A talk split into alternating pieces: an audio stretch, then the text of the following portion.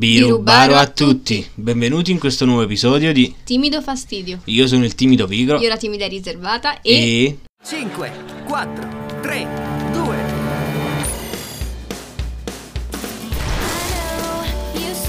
Cosa ci raccontate timidoni? È un po' che non ci facciamo sentire. siamo scomparsi perché la gente ha iniziato a comportarsi un po' meglio oppure perché non ci andava di parlare della guerra in Palestina. Non ne abbiamo parlato perché non ci andasse, ma semplicemente perché cercare di capire qualcosa è stato incredibilmente impossibile. E quindi oggi parleremo di maschilismo. Tutti voi avrete sentito sicuramente che ogni anno viene trasmessa in televisione la partita del cuore, ma quest'anno in particolare ha destato scalpore. Anche perché detto fra noi, chi è che riesce a guardare tutti e 90 minuti?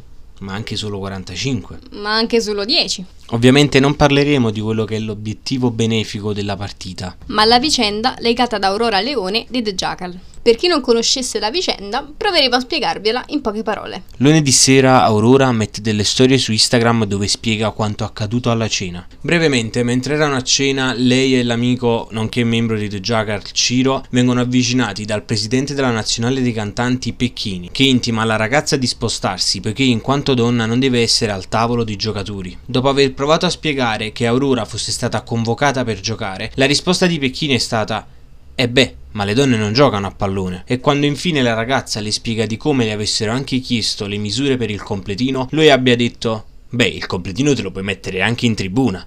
Le donne non devono giocare a pallone. Oh, scusate che sto dormendo poco a causa sessione estiva, ma siamo nel 2021 o nel 1221? Sono confusa. In conclusione, i due comici partenopei sono dovuti tornare a casa. Ciro quindi ha difeso la compagna e non ha partecipato anche lui alla partita. Molti sono i cantanti che hanno sostenuto Aurora decidendo di non giocare ieri sera, tra cui Shade, Random, Ramazzotti, Ermal Meta, Negramaro, Briga, Federico Rossi, Alberto Urso e Valerio Mazzei. Partiamo dal presupposto che la polemica che è nata è inutile, dato che anche negli scorsi anni hanno giocato molte ragazze, ad esempio l'anno scorso Madame ha preso parte alla partita. Ma oltre a ciò, per sottolineare come un atteggiamento del genere non fosse in linea con quella che è la serata, Enrico Ruggeri ha spinto per far dimettere Pecchini.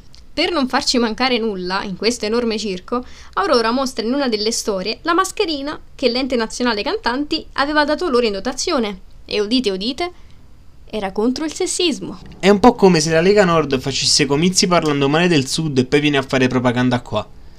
Eh? Lo fanno già. Cazzo. Prima di arrivare però alle dimissioni di Pecchini, la nazionale cantanti mette una storia a Instagram dove dice che non accetta arroganza, minacce e maleducazione dai suoi ospiti. In questa storia inoltre vengono citate donne che hanno preso parte alla partita del cuore, come Alessandra Moroso, la già citata Madame e Gianna Nannini, ma questa storia viene eliminata in tempo zero. Ci sono due cose da dire. Uno, chi li ha minacciati? Due, dopo questo duro sfogo, casomai questa storia viene eliminata. Mmm, c'è qualcosa da nascondere forse. Viene fatta inoltre un'altra storia in cui Pecchini definisce l'accaduto un equivoco, andando a sminuire non solo la vicenda, ma tutte le vicende simili che ogni giorno le donne e le minoranze devono subire. Per ovviare a quello che è stato un suo grave errore, detto chiaramente, la nazionale fa due cose. La prima fa dimettere Pecchini, la seconda fa giocare i primi 15 minuti della partita alla squadra femminile della Juve. Un po' come quando giocavi a palla in casa, rompevi tutte le bomboniere, tranne quella del matrimonio dei tuoi, e per pararti il culo dicevi a tua madre Eh, ma almeno non ho rotto quella. eh." In conclusione, nonostante Aurora abbia sottolineato come era importantissimo donare per la ricerca e che questa partita fosse una cosa giusta, i fatti accaduti hanno messo in secondo piano la partita, riducendo gli ascolti al 9,7% di share. Questo è il chiaro esempio di come l'Italia riesca a rovinare anche organizzazioni benefiche. Per come si è svolta la vicenda e si è giunti alle dimissioni di Pecchini,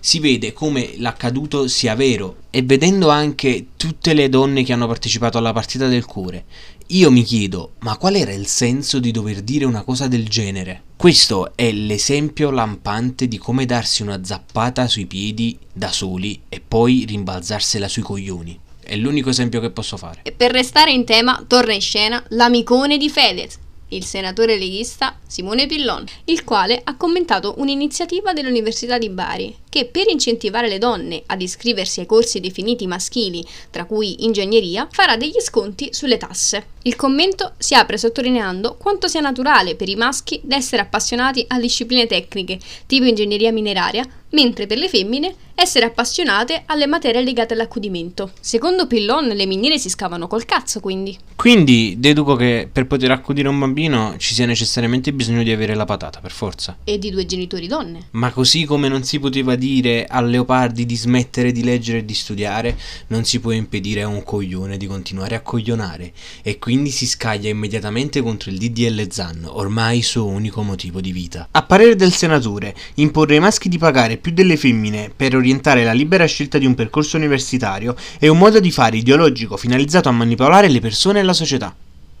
Qualcuno di voi ha capito qualcosa di questa frase perché per me non significa assolutissimamente nulla. Siamo d'accordo che far pagare di meno alle donne può non essere un'alternativa giusta per incentivare l'iscrizione ai corsi, ma nelle scuole di danza i ragazzi non la pagano ad esempio la danza classica, la danza moderna e quindi non mi pare che il senatore Pillon abbia fatto un post dove dice e non è giusto che i ragazzi non paghino e le ragazze sì. Infine, per attaccare direttamente il DDL Zan, dice di aver trovato addirittura un metodo per far sì che anche gli uomini paghino di meno le tasse universitarie. Basterà solo che gli uomini al momento dell'iscrizione si identifichino come donne, dimenticandosi però che il DDL ZAN non è stato approvato e innanzitutto occorrerebbe cambiare sesso all'anagrafe e tanti altri iter burocratici. Il commento si conclude con una citazione a Manzoni che diceva che più le regole sono idiote più è facile aggirarle, ma purtroppo coglioni come lui ci sono ancora al governo. Personalmente fatti di cronaca simili a questo mi fanno rabbrividire perché l'Italia viene vista in ogni caso come un paese avanzato, quando in realtà non è così,